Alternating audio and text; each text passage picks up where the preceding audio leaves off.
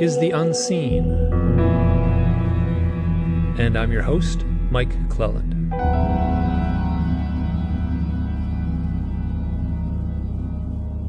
And this week I will be talking with researcher, author, and experiencer Denise Stoner.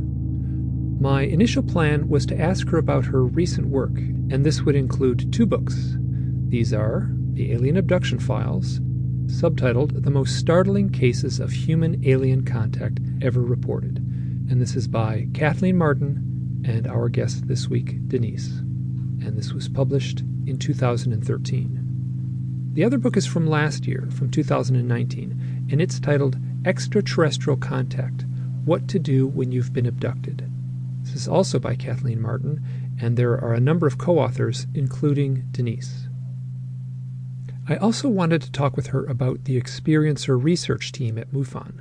Um, now, during the interview, we touch on these things, the books and her work at MUFON, but most of our conversation was all about her own remarkable personal experiences.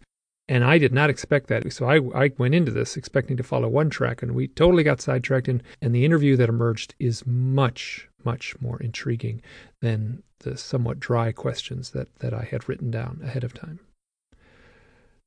This audio interview was recorded Wednesday, January 15th, 2020. Please enjoy. Denise, I want to thank you so much for saying yes to this interview. It means a lot to me. Oh, thank you for having me. I'm going to enjoy this very much. Good, and I will too. I um we spoke at length. I remember sitting at the, at the kitchen table at the lake house after the event, the Experiencer Speak event. I guess that must have probably been around 2013 or so. And I, I remember, I think we probably sat there at that table for three hours. At least. And that lake house was a wonderful place to have conversations like that, wasn't it? Yes, it was a very it was a, so for people who don't know there's a, there was for mm, several years running a rather small conference called Experiencers Speak which was completely focused on just the experiencer. And Consequently, the audience, as well as the presenters, were mostly people who have had the direct contact experience. And there was a two day conference. And then afterwards, everyone went up to the lake house, uh, which is in the family of Audrey Starborn and her sister Debbie, who were running the conference. And that was just a, I don't know, a half hour drive north of Portland, Maine, in, in a classic New England little sweet, you know, lakefront environment and off in the woods. And so it was a really that was actually more engaging and more rewarding, I think, than the conference itself. That hanging out at the lake house. I would agree with you because everybody that attended the conference could wander around in the evening with the fire going and people playing a guitar and various tables and chairs set up so you could speak to each other. Experiencers, the host and hostess, uh, everybody could chat and and things were shared in in that type of atmosphere that that weren't normally spoken of. Yeah sitting around the campfire. I mean people re- really no one was talking about the weather let me put it that way. Uh, that's right. yeah so. You have just had two chapters that were included in a collection. Um, Kathleen Martin is the editor and wrote several of the chapters herself, and the book is titled Extraterrestrial Contact what Do You Do When You've Been Abducted? And that just came out a few months ago. And for, for part of this interview, I want to talk about that. But first, I'd like to ask about your own experiences. And the one experience that is covered in very uh, great detail was the story that was in Kathleen and your book. You wrote a book together from 2013, and that book was called The Alien Abduction Files, and it is subtitled The Most Startling Cases of Human Alien Contact Ever Reported. And your case was actually quite remarkable because it because it was substantiated so cleanly by multiple witnesses and by multiple experiencers within the within the event. Um, and would you feel okay just talking about that for a little bit here? Oh, sure that was an experience that involved my husband. Um, and my parents and friends were waiting for us. that night. And we had been taking this same trip for over two years, almost every weekend. And we always drove this pass in Colorado over and over again on the weekend in daylight. And so we knew it well. And it was actually called South Park. It was high desert there was one straight shot, one road. You couldn't go off that road unless you stopped in a couple of very teeny tiny little towns. One of them was called Jefferson. And I don't know if there was a thousand people there. I doubt it. So we were on a high mountain pass after we left Denver, our home, and we had packed. We were ready to go. The sun was shining. We expected to reach Buena Vista, which was a, a town just about seven to nine miles from where our campsite was.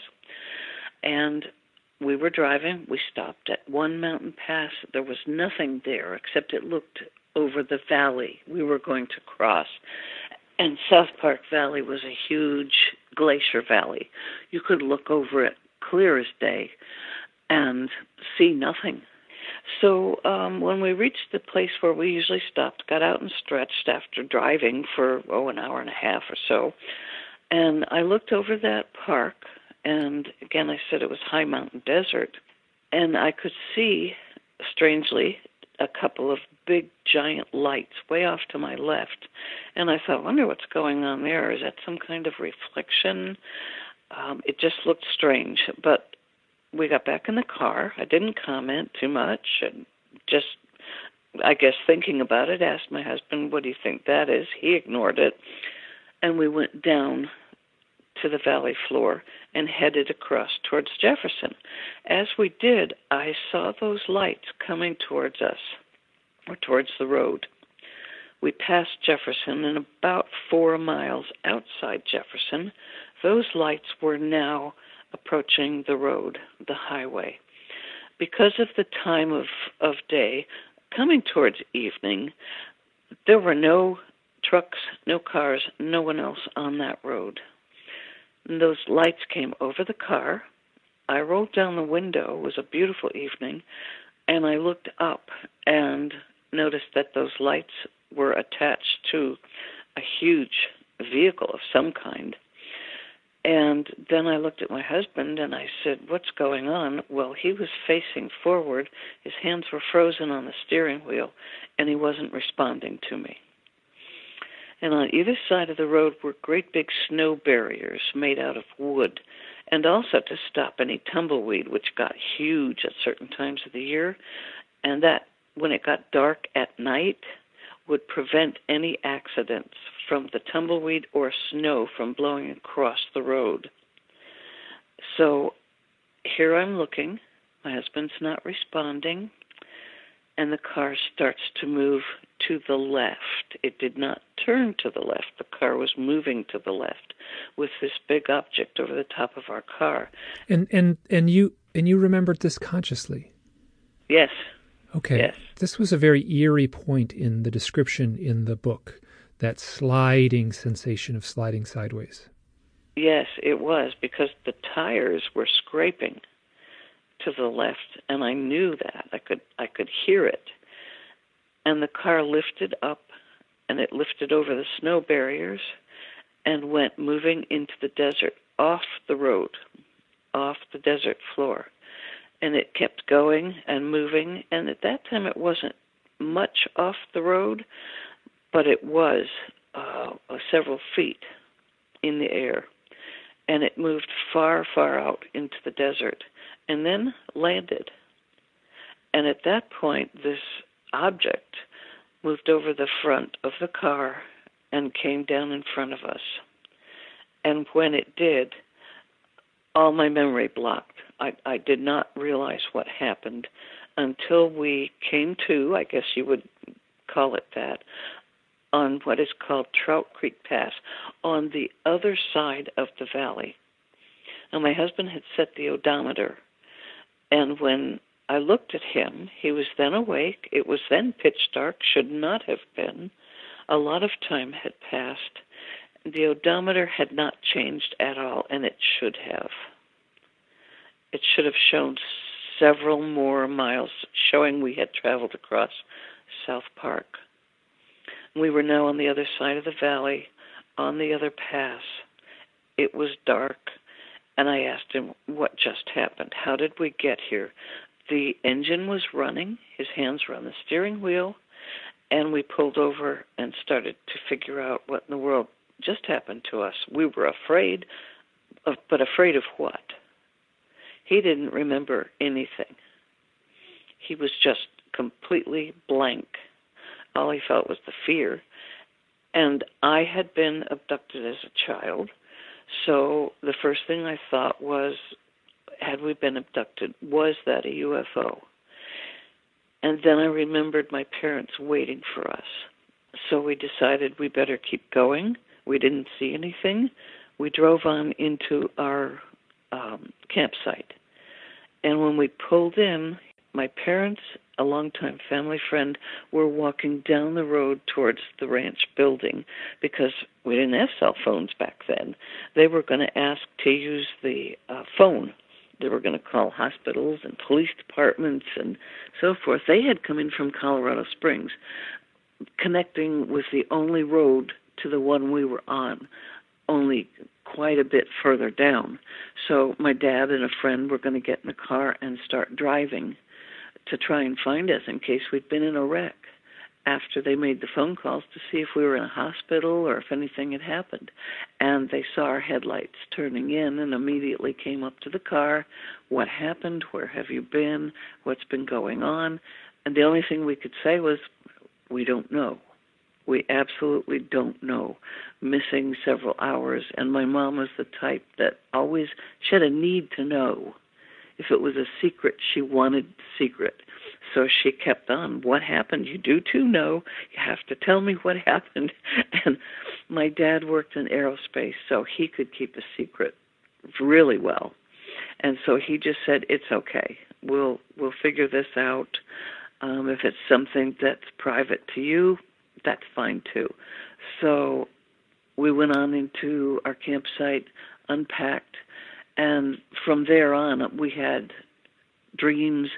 Um, I had this fear of going to sleep, of being alone, like out in the desert, uh, places like that. So I finally found someone who became a fast friend. He was a doctor, uh, worked with him on hypnosis, and uncovered what went on.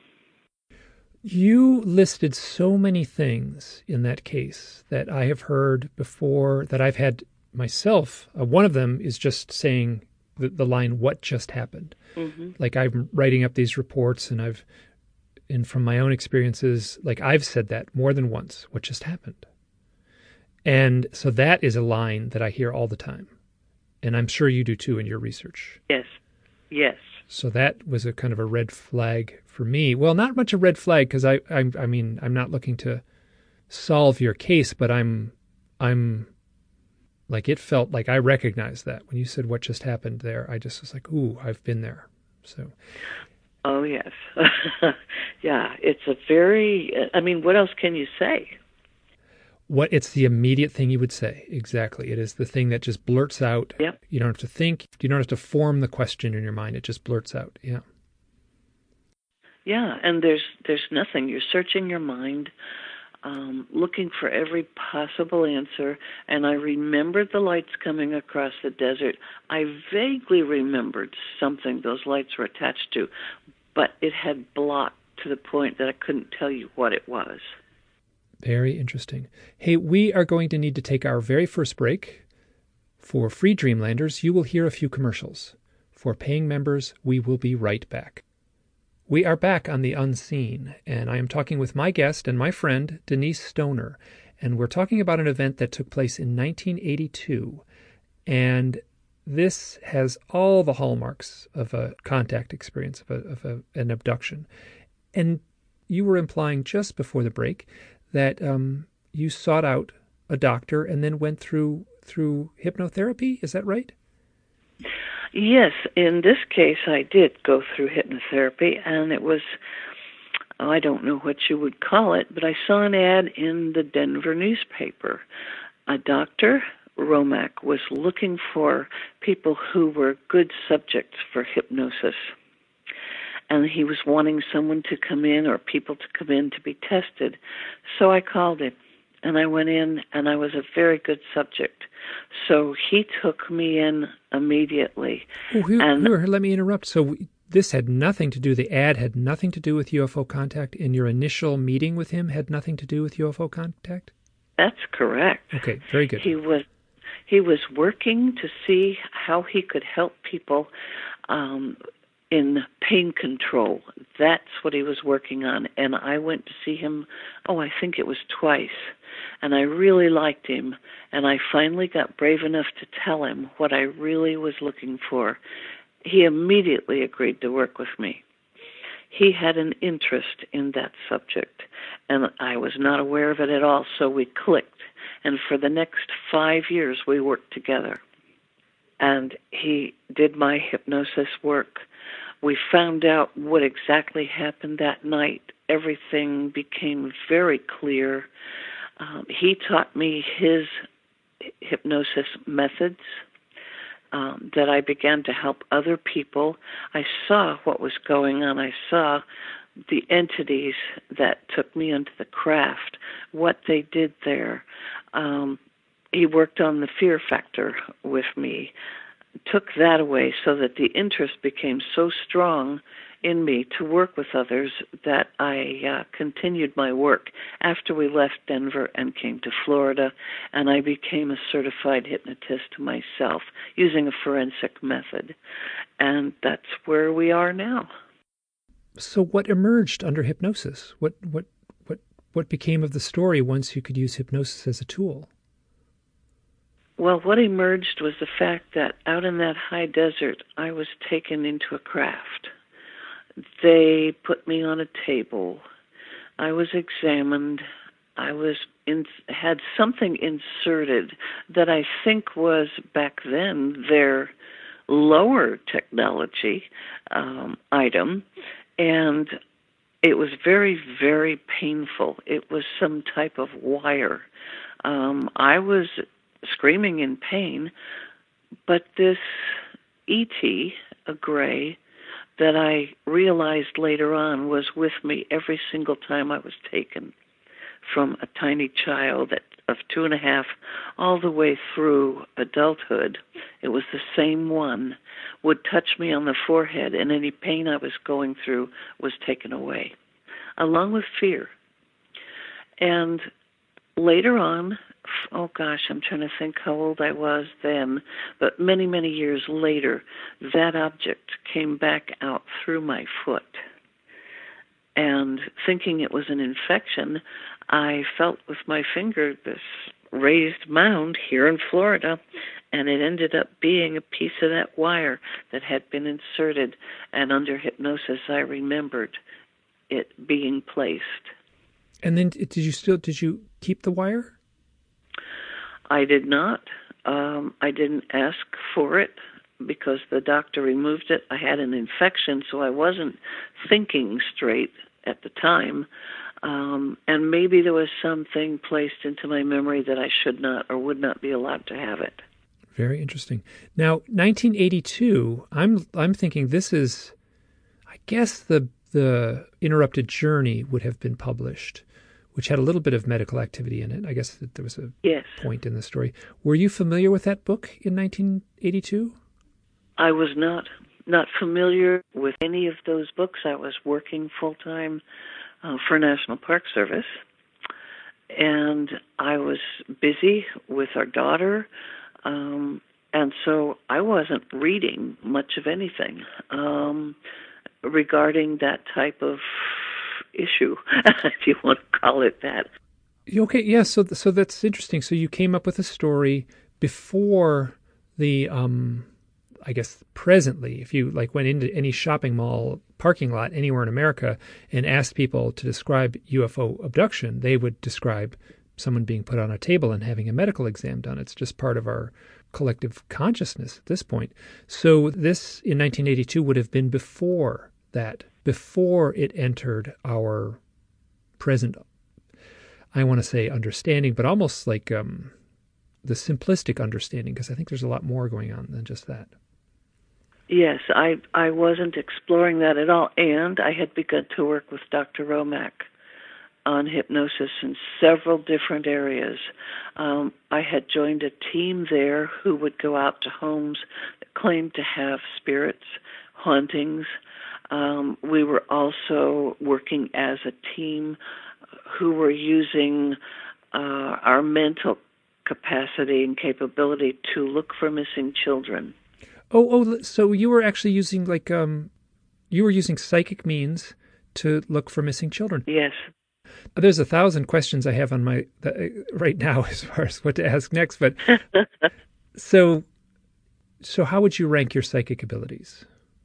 Uh, my psychic ability became very, very strong after that episode in South Park.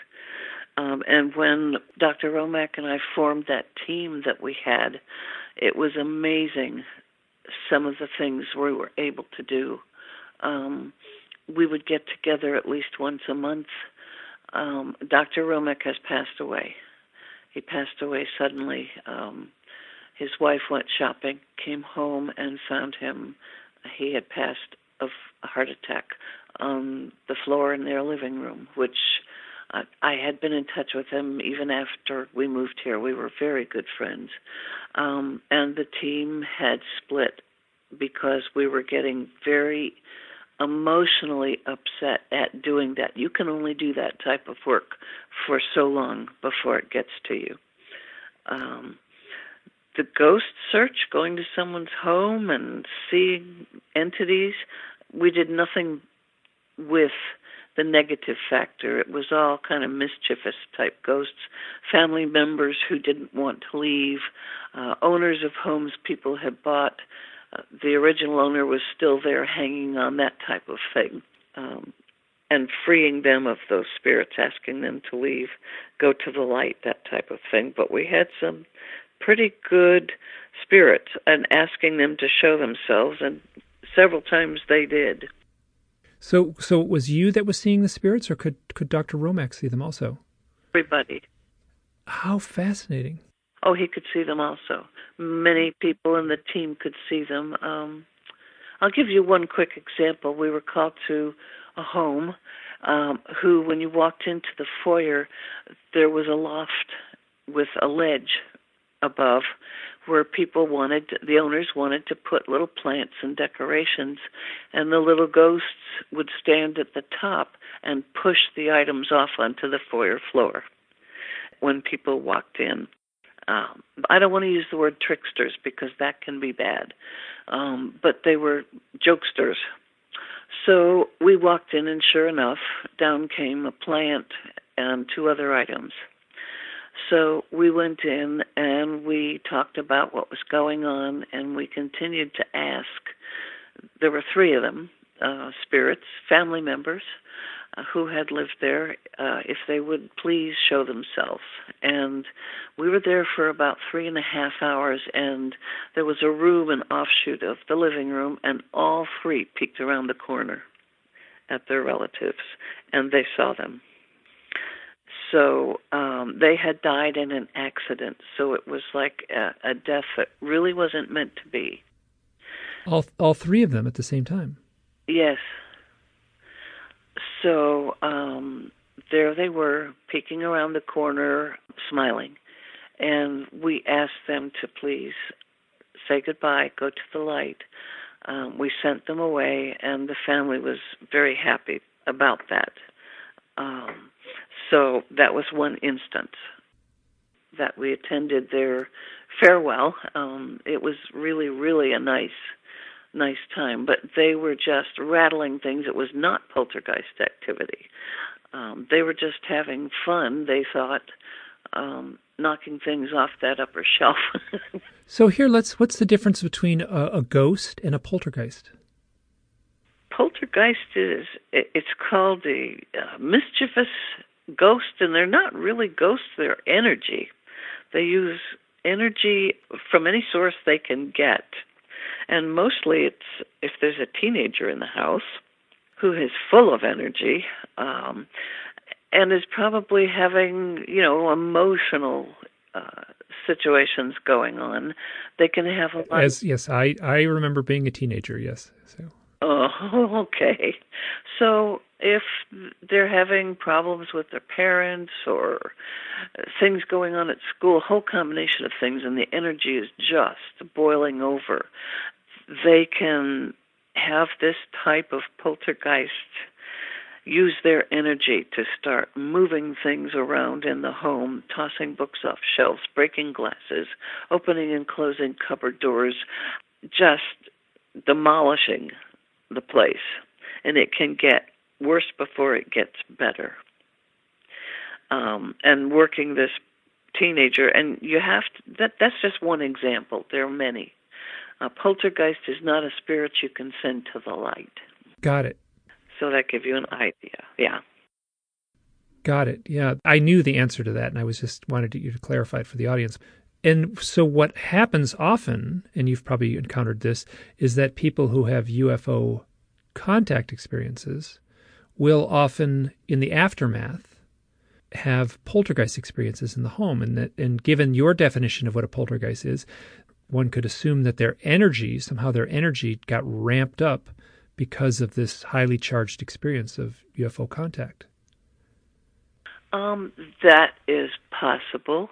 But then we have to remember, and you probably know this too, is that spirits of any kind need energy to manifest, even if they manifest as a spirit orb. And that's what they're able to do in many cases. But they'll use energy from your lights, uh, they'll turn your lights off and on. That's why some people who have been abducted can can walk up and down the street and turn your street lights off and on. You can. My husband could do that for a long time. And and I I went through a phase where I felt like I could do that, and it scared me. I didn't like it. I actually went through a point where I I remember driving down the highway. I was with a friend who was also had contact experiences. Uh huh. And we would drive under the lights, and I would point at them, uh-huh. and they would go off. And I would point at them, and they would go off. I did it I think it happened two or three times. Like we had noticed they were going off as we were driving by them, and then when I started pointing at them, it was like it was like I it was like some scene out of Bewitched or something like that. They would just blink, go out, blink, go out, and I think I did it twice, and then I was like, it it scared me. I didn't like it, and I I stopped. I mean, everyone says, "Wow, that's awesome," and like, oh, it was a, it was an unsettling feeling to do that. Ah, okay. That's interesting that that you felt that way. But then I, I suppose you would wonder, you know, what else could happen? What else could you do if you extended that? Yeah, it's you, you talk about like yeah. the paranormal. It's all nice in the abstract, but in the moment, it's mm-hmm. can feel it can feel really unsettling. So, I mean, it was it wasn't like I was terrified or anything. I was just, no. I was like, "Ooh, I'm not going to point at those lights anymore." and it would have worn off by itself. Uh, that it tends to after a period of time. Can be weeks, could be a year. I don't recall how long it was for my husband. It was quite some time. We can explore all of that. Let's take our second break here, and then we'll come back. And I want to ask some more stuff about hypnosis. All right. For free Dreamlanders, you will hear a few commercials for paying members, we will be right back. We are back on The Unseen with Denise Stoner, and we were talking about UFO contact and all the strange stuff that accompanies that. Before we took our break, we talked a little bit about your hypnosis experience and what emerged under hypnosis for you. Now, hypnosis is um is very controversial in this lore, in this subject, as far as investigating UFO contact. I almost see there's two camps. There's one side that says you're going to find the answers through hypnosis. And on the other side, there are people who are so adamantly opposed to hypnosis that they see it as like as as untrustworthy or even to the point of almost being dangerous and contaminating the entire subject. And I I think you could make an argument for both, but I would love to find the middle ground in that or or where are you at on that continuum? Oh my goodness. Um, okay. First of all, um, I have taken many courses in hypnosis. The last one I took was in forensic, and a forensic method, and it was very important to me that I did that because when you use hypnosis to uncover a lost memory, you realize that, first of all, the person being hypnotized has full control of what they're doing, what they want to do, what they agree to do. Then you realize that that person, if they feel comfortable with the hypnotist, may want to please them. And therefore, may confabulate. This is interesting because I, I have there's some things where I recognized that I wanted to please the hypnotherapist. I said some things under hypnosis one time. This this wasn't about UFO contact, it was something else entirely. Mm-hmm. But that's interesting because I actually I can tap into that that feeling of wanting to please the hypnosis. You're in this very like intimate setting. I mean, it's quiet, you're whispering. Mm-hmm. You know, you're very relaxed, so you know, you want to be I guess polite in a way and want to please the hypnotherapist. I recognize that. Yes, and the if you're trained well and you're this forensic method through the guild was amazing um, taught me a lot. So when i am helping someone using the forensic method you absolutely suggest nothing. You write the script for the individual and you ask the questions in such a way that you're just bringing up uh, oh, how can I put this? The first question would be is you have stated you would like to go to the state of Connecticut in the month of, and then you say, what do you see? So you're giving them not a clue. And then I might say, it's evening after 8 p.m. Where are you? So we have to guide them to the place that way, but you're telling them nothing. And eventually, they may come up with that lost memory. Um, and then you have to decide after writing their report, and you you view their emotions um, which can be pretty heavy. Um, but you've done what's called an intake. Prior to that, just like going to the medical doctor and giving him your medical information, um, has there been any kind of abuse? Uh, in their life, what happened to them as a child. You have all this background information to deal with before you do the hypnosis. So, what kind of person are you dealing with? Um, and that can go hand in hand. They could have had the abuse, worked through that, but they could have this going on also. They could have abduction in their life and handled it. But maybe they looked at it through a dim shade, sunglasses type, and they know something happened, but they don't want to live with the fear any longer. So there's an awful lot to consider. You can't come in and say, I want to be hypnotized. The hypnotist says, okay, let's go.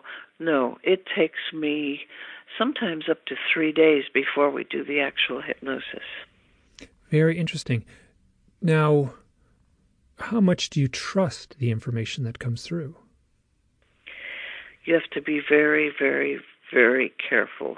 Um, sometimes that person that you hypnotize absolutely knows. You can't convince them that this did not happen. They know in their soul that it did. Um, and that's theirs to own. So the possibility is that a, a I'm just playing devil's advocate here because I'm I'm I'm trying to understand this. They could have had a uh, hypnosis session a story could have emerged, and then they absolutely are convinced that story is true. Now, the story that emerged may, on the simplest level, just might be out of order, and they could have remembered it out of order, or something to that effect. Or bits and pieces of it could have been confabulated with with uh, things they've read in UFO books or seen on late night television, TV documentaries. Right. So, I agree. Yes, you have to be very careful about about or I certainly would need to be, and am very careful about what has emerged in my few hypnosis sessions where I've tried to address the UFO stuff in my life. That's correct. And, you know, the emotions there are lots of questions that we ask too, uh, without the hypnosis, to see what do they have in common with others um, who have had the experience. What have we held back? Because we do, I do, Kathleen Marden does, just like a crime site. So you, we've got something that we know and you don't. And if you spill that information, like perpetrator might do, then okay, gotcha, and we know something happened to you. For instance, like what the light switch on board the UFO might look like. Mm-hmm. And I'm just making that up, but I'm something to that effect. Right. Yeah. Something to that effect. Something done to their body. Something, oh, for instance, um, some people claim they know something, they can't get it out we attempt hypnosis. We can't help them get it out. It is stuck there, and they have a certain specific reaction, all of them, that shows itself, and that we don't we don't tell what that is, what that reaction is, because then a lot of people would possibly have that reaction. Um, so we're holding that back for now. So here's a question. This is completely personal for myself. I did two hypnotherapy sessions, one with Mary Rodwell, uh-huh. and that was in 2017 in the autumn. Okay. And then I did one in the early autumn of 2018, a, a year later, with Yvonne Smith in California. All right. I will say I consider both of those people very thoughtful, very compassionate. Yes, they are. Very dedicated they have very different methodology. Yes, they do. I mean, I remember like, and I have the transcript and everything. I, I recorded it. I made my own transcript, and they, they, they, you know, they're very different how they approach these things. But the exact same story emerged. When it happened the second time with Yvonne, it felt like, you know, when you turn on a TV show and you watch, like, oh, here's the TV show's just about to start, and you go, oh, it's a rerun. Uh huh. That's the feeling I had. It felt like a frame for frame like it was like watching the same Gilligan's Island episode exactly again. Uh huh. What emerged, and I am very, very cautious of this. Right. And I just wonder. I'm going to ask if if this is something you've heard before. I was on the ship. I looked down at myself. I had long fingers and a skinny body, and and I was short. And I was like, I'm I'm a gray alien. I'm a gray alien. And then I was like ushered into this conference room and there was this kind of back and forth, like, you know, what am I doing here? How, why did I turn into a gray alien? And it's like, now is the time. And it's like, what do you mean now is the time? And it's like, you chose this. You volunteered for this. And, and it turns out it was very, very emotional. Let me put it this way. Like when that, where there was a point in all this where I was like, you, like I swore at him. Like I was like, you never told me it was going to be this hard. And I've told this story too many times on the show, so I won't go into it again. Okay. But, okay. So the implication was I had lived a previous life somewhere else, whether on another planet or in another dimension or some other galaxy, and I was a gray alien in that previous life. I had incarnated here on Earth as the person I am now to perform some duty. How often do you get that? Um, I get it a lot. I work also with past lives, helping to recall um, a past life if they can't, or what they've done between lives. Um, so, so, so let me. This is common. What I just described is common. Yes, uh-huh. that's my that's my sense too. That's my sense. Yeah, too. either they've lived on another planet, and if they did, what they thought about it. I get a lot of people that believe they're hybrids. And how do you define hybrid? Because I mean, hybrid to me would imply that you could just go and get a DNA test, and and you could you know analyze the results and say, well, you're not you're not completely human. But I don't think that's what's happening. I think hybridization is much more at a soul level than at a true physical level. Am, am I reading into that correctly? Um, yes, I think so. Um, have you read a book called Journey of Souls? No. You should read that book. Journey of Souls. It's going to tell you a lot about making decisions. Hey, this is Mike. I am chiming in during the editing. Denise mentioned a book, and the title is Journey of Souls Case Studies of Life Between Lives by Michael Newton, PhD, and it was originally published back in 1994. Interestingly, this same author and this same book was referenced in a recent interview with Sharon Hewitt Rawlette. This is going back just a couple of weeks, and this is the kind of thing, these two references within a few weeks, uh, it, it makes me want to read this book now.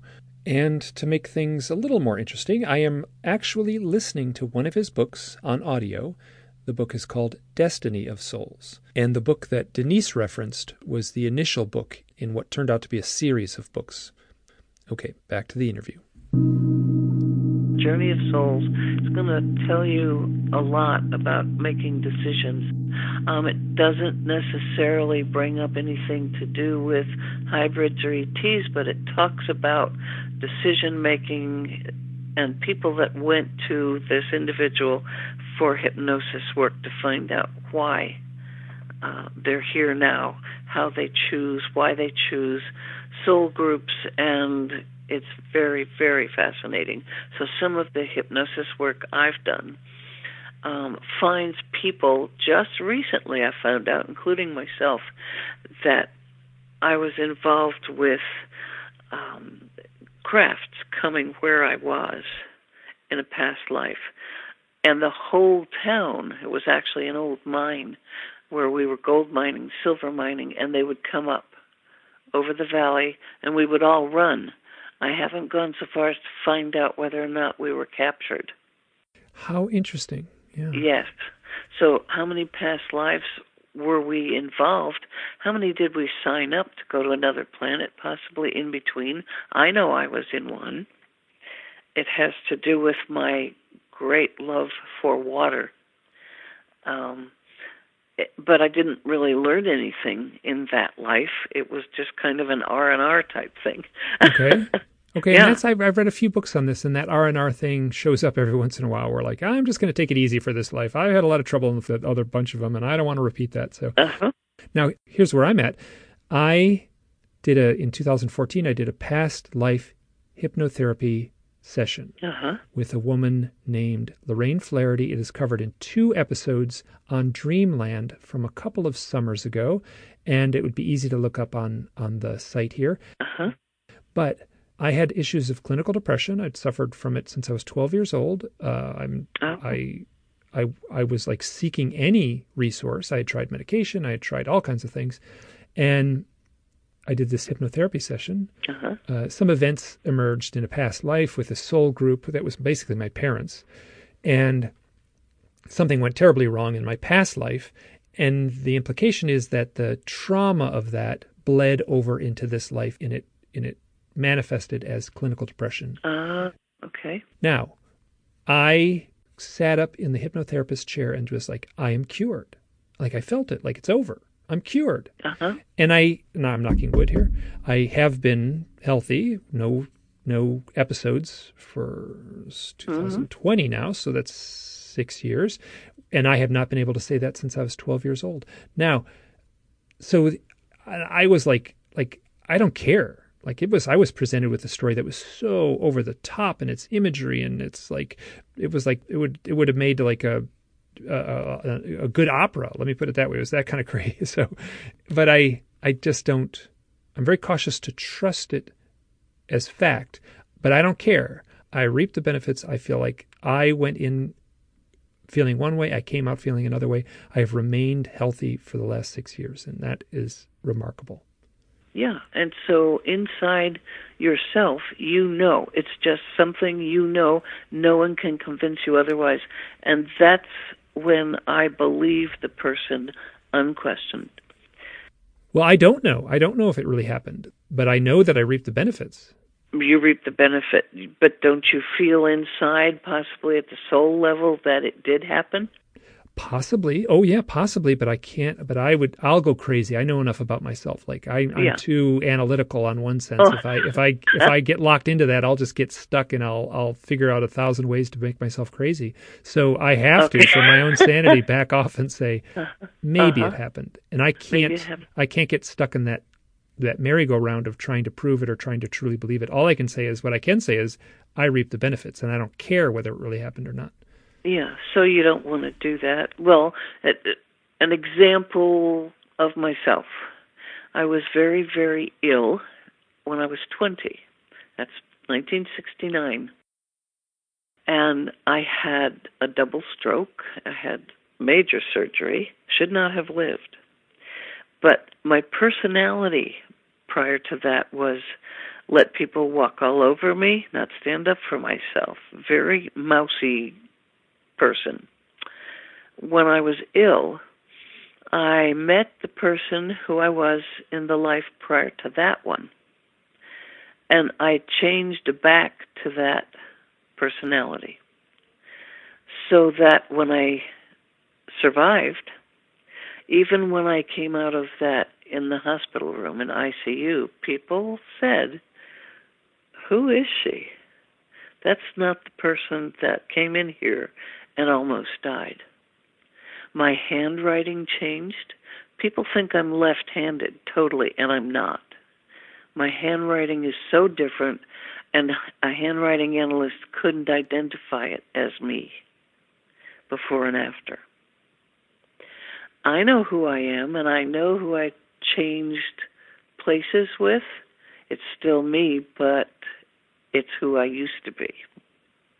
And I like me better.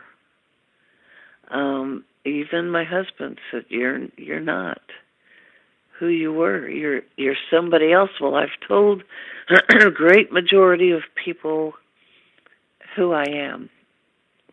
My middle name now was my first name back then.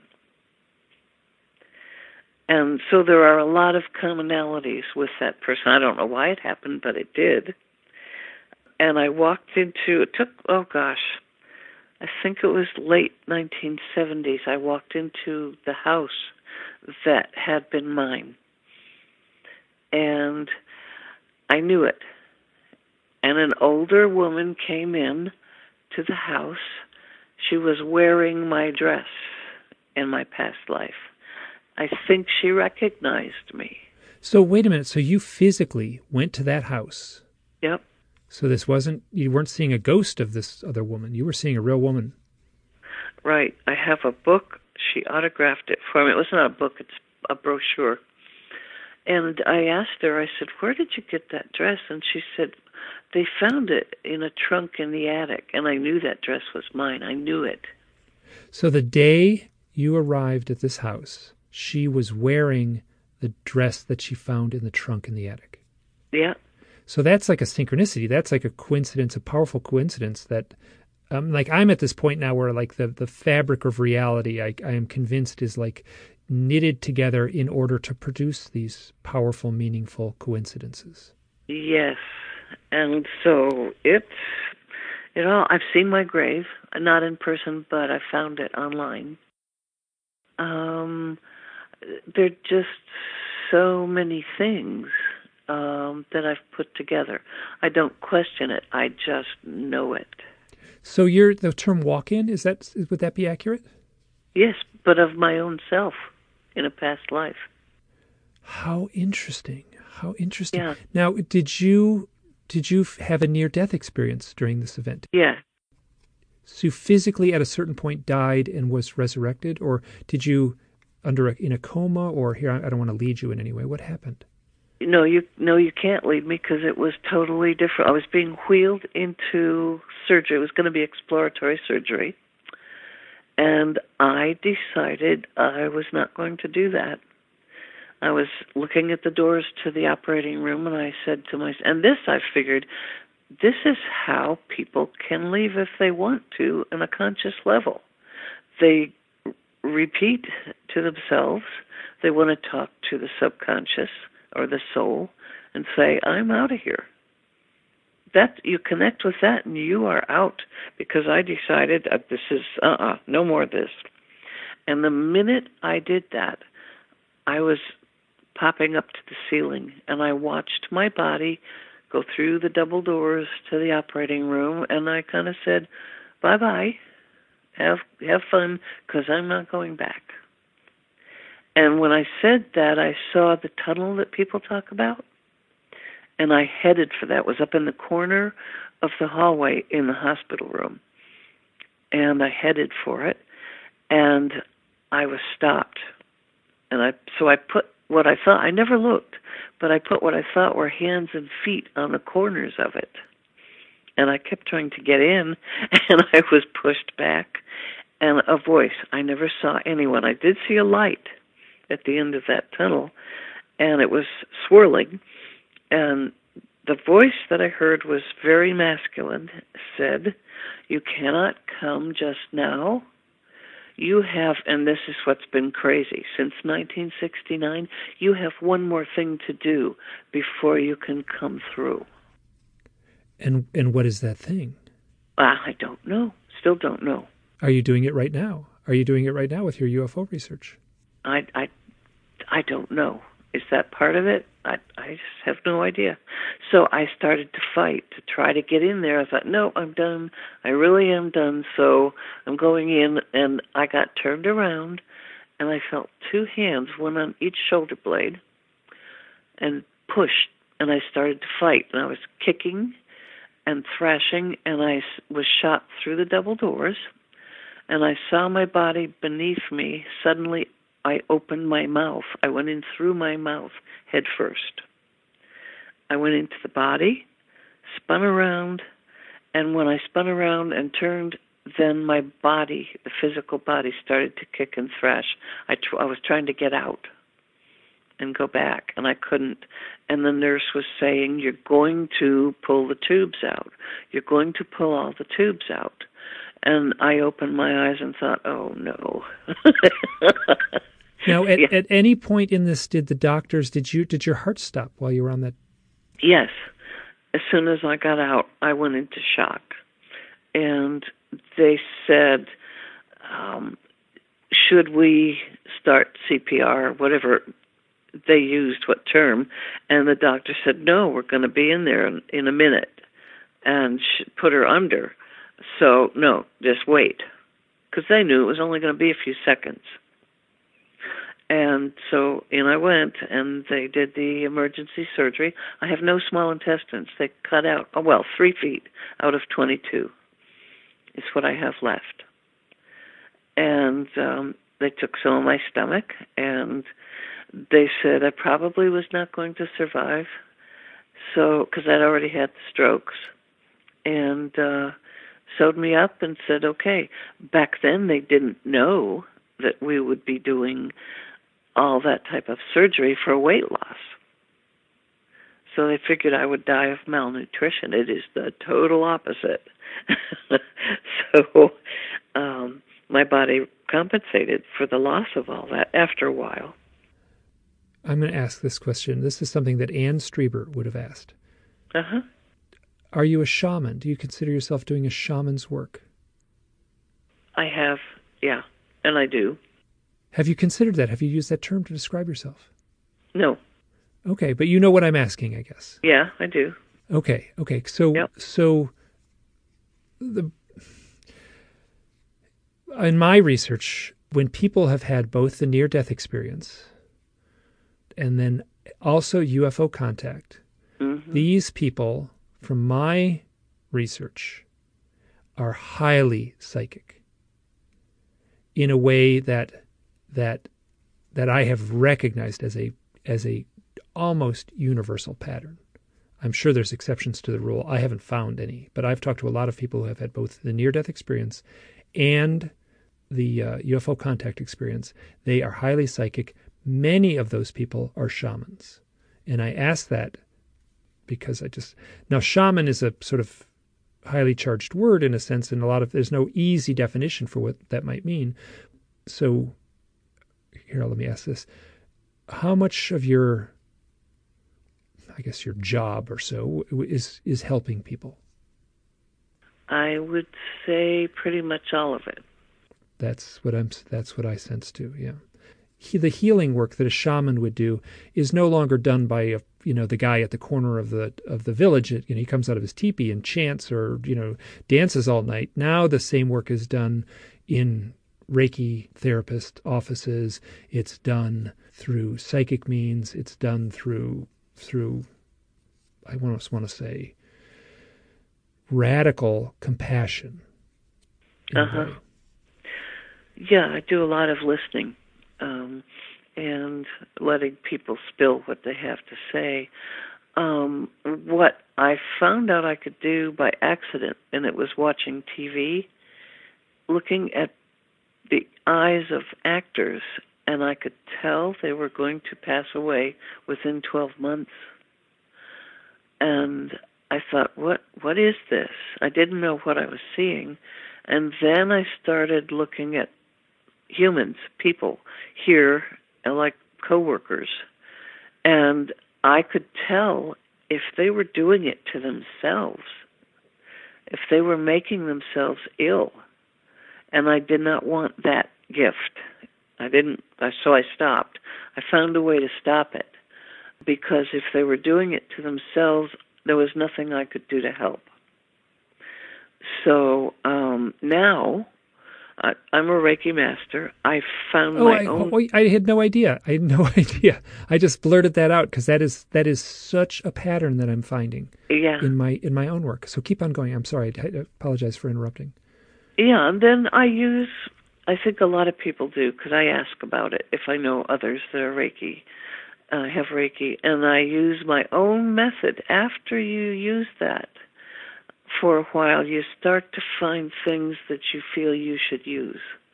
Um, so I have used that, my own method, my own ways. Um, and so, yeah, I think a lot of us have healing ability. Um, and that is hard because if the person doesn't accept it at the soul level, it's not going to work.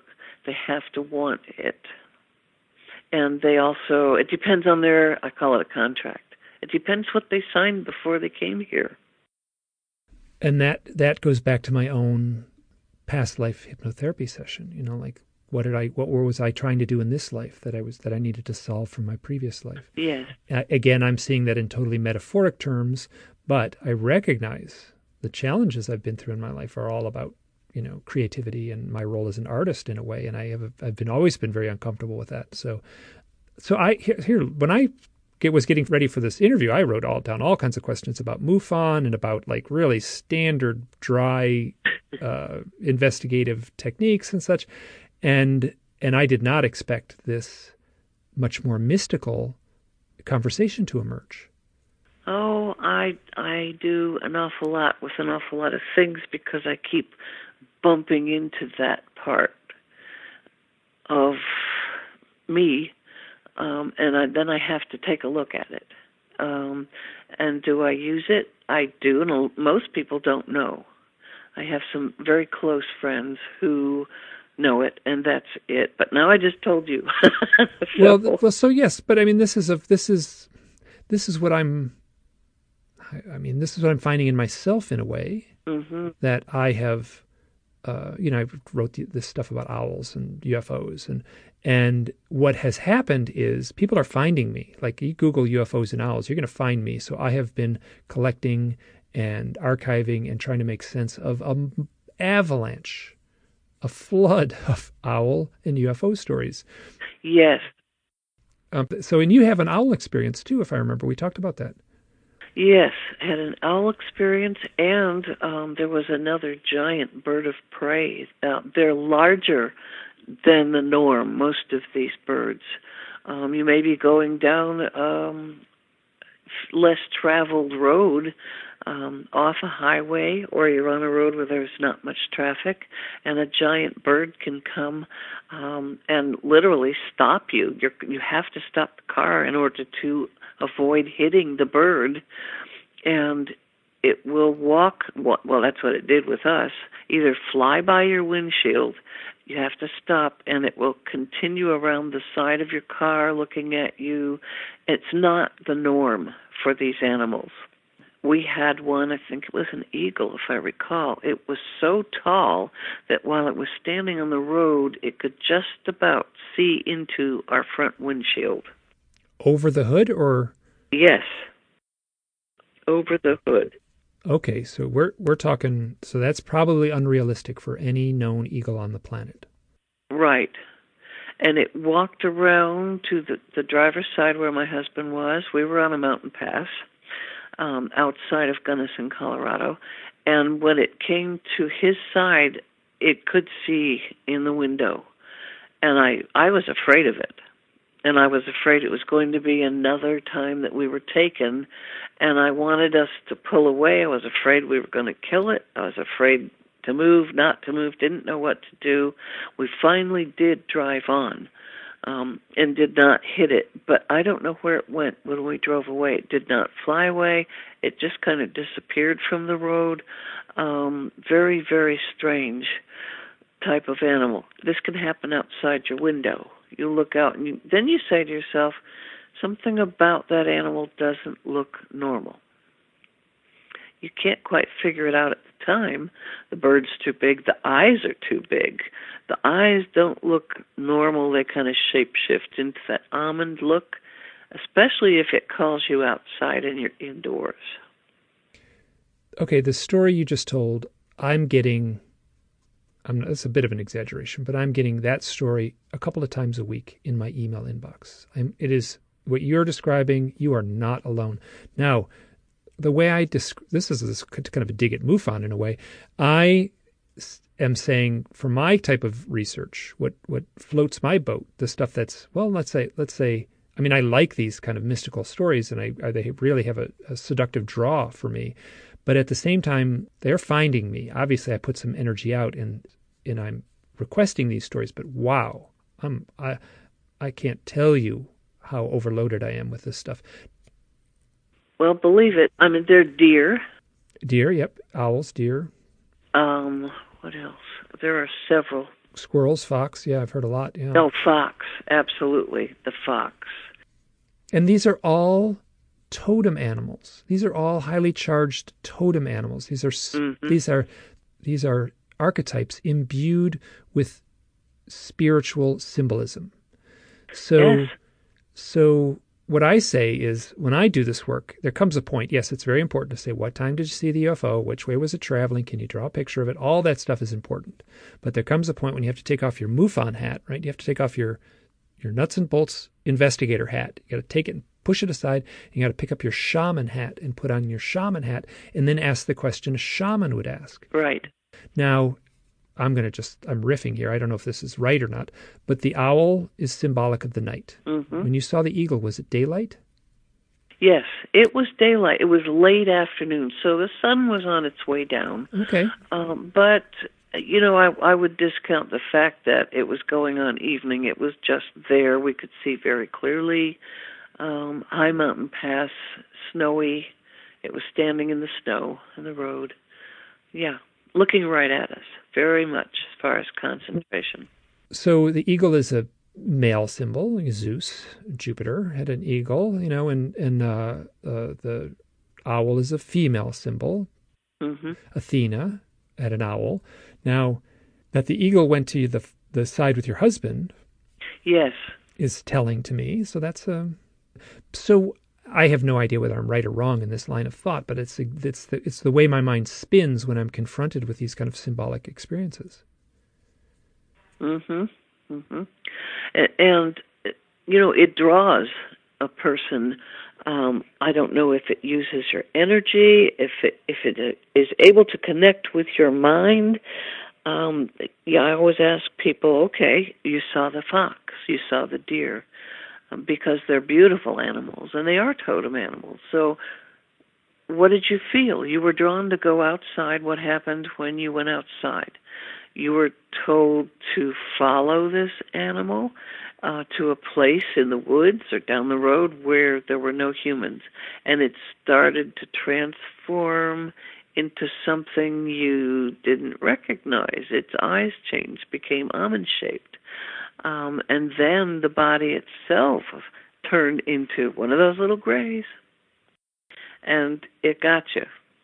And I'm arguing, as more of the thought experiment, I'm framing this in a way that I want it to be. That doesn't make it true that I want it to be this, but I'm framing this. Bud Hopkins told me straight up the reason they, they people see owls is because the gray alien looks kind of like an owl. Uh huh and it does, right? It's got big eyes. And so I'm arguing that it is choosing these animals for their archetypal meaning. Like there's an there we have a deep in our subconscious we all have an inner deeper knowing of the symbolic meaning of an owl and a symbolic meaning of a deer and a symbolic meaning of an eagle or a fox. These are these are all animals with a rich spiritual tradition in folklore. Mm-hmm. Yeah. So they're tapping into this on, on, that level for a reason. I can't say that's true or not, but I, I, I am happy to frame it that way for myself personally. And and I think that you know Bud Hopkins saying it's they they choose an owl because alien gray aliens look like owls may or may not be true. That's yeah. that's that's a clean fit, but right. That why didn't they just be invisible? Why don't they just you know magically use telepathy to just right. make us do their bidding? I don't know. So, okay, uh, here you have shared some extremely mystical experiences on this show. You are working with MUFON, correct? Yes, I'm. Um, I work with the Experiencers Research Team, which is a team that is, specializes in those who have been taken. Um, we have uh, psychologists, uh, specialists, as far as someone like myself, who I have a background in psychology. I'm not certified, but I have enough knowledge to know who to turn the individual over if they need someone as far as a pastor or uh, help with a doctor, that kind of thing. Um, there are about 30 of us, a couple in the UK, a couple in other countries, and then those of us that are here. So that team I work for. And I'm the assistant state director for the state of Florida um, and work cases that way. I have private cases also. And I am I'm the paranormal specialist um, for the team. So MUFON is an organization that I I would call pretty conservative. And how how how is this team fitting in? And more specifically, how are you fitting in with all of this? Well, it's very interesting because that uh, team the research team is a new branch that was designed and begun by Kathleen Marden, and if it hadn't been for her, this would not have happened. And that branch sticks way out. And so some of the things that we do is not really we're still trying to fit, let's put it that way. We are still trying to fit. Um, and once that individual that signs up and fills out our questionnaire, for research and for us to contact them. And then they turn around and fill out a case management form report. And the two now meet. That is where it gets difficult because a field investigator is out working with UFOs. And now we're working with them being taken, and how do those two meet? And and is there tension within the organization? I wouldn't call it arguments or that there's a bit of tension because if you get a field investigator, like many out there, who doesn't believe in abduction, they just don't think it happens. They haven't come around that far. So they either have to turn it over to another field investigator and say, I can't handle this case. I'm still learning. I don't know where I stand. So it gets turned over to someone else. Okay. Very interesting. Now, I scanned the list of of folks on the uh, experiencer research team. There's a little uh, list of them and a bunch of little pictures. There are portraits there, and um, I know a handful of them, a few, uh-huh. and yeah. I have had conversations with a few, and they've had the direct contact experience. Yes. So my sense is, you don't get on that team. Well, let me let me rephrase that my sense is that a goodly number of the people on that team have had the direct contact experience. I'm just intuiting that. Yes. Okay. And that is important to me because I feel they're going to be the ones who are capable of the most compassion. Uh huh. True. we keep taking on more because we need so much help. It's it's a, it's a difficult. Well, it's like let's take religion. We have um, well, we have Catholics and Protestants, and we have, you just keep naming it all the way down the line. How do they connect? Not easily, not easily at all. And then we have the non believer. Uh, how do you fit an atheist in that mix? So you could do the same thing with abductions. And trying to make this all work is really a mess. but we're trying. We're we're getting there. Well, good, and I'm glad to hear that because I I, I recognize there was a chapter of of MUFON where that wasn't the case, and this yeah. is this is really good for me to hear. And I mean, you know William Konkolewski. I think we talked about this before. Yes. Oh gosh. Yes. Very sweet guy. He's the state director for Michigan. He's also an experiencer. Yeah. Very very sensitive, compassionate guy. Yeah. And very thoughtful, and and I'm glad he's in the role he's in. Yeah he's he's funny. Oh, he's, he's yeah gregarious. Yeah, he's from Michigan. I'm from Michigan too. I, I tap into his energy so uh-huh. cleanly, uh-huh. so I know just where he's coming from. There's a kind of vibe, you know. People in Michigan are really nice. So yes, yeah. Now we've gone a little long. Mm-hmm. I have a big long set of questions that I wrote beforehand. A lot of it had to do with detentions and MUFON and what I was perceiving, and I wanted to double check things. I didn't get to any of that, maybe two minutes of that. But this has been a remarkably rewarding conversation. I did not expect it to go this deep. Oh, well, I'm really pleased. Um, there's so much more, so if you'd like, please have me back.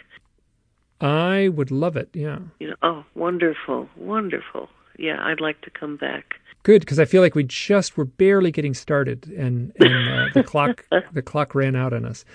How do people get in touch with you? Well, basically, my email, believe it or not, my website was hacked. I took it down. I haven't had time to set up another one. I'm wondering if I should, but D in Margaret Stoner, the number one at gmail dot com. It would be nice if they hear this to let me know that they did hear this on the radio. That's always fun. Good, wonderful, and and I will put a link to both of the books uh, that you worked on with Kathleen uh-huh. on the show notes. And um, I know Whitley just recently did an interview with Kathleen on the recent book. Yes. The extraterrestrial contact book. And I will put a link to that also on the show notes. Denise, this has been a delight. Thank you so much. Oh, and it has been for me too. This has just been such a pleasure, and the time went so fast. it does. It spins right by. It spins right by. There's there's so much more we could cover, and I look forward to digging deeper. All right, wonderful. Thank you.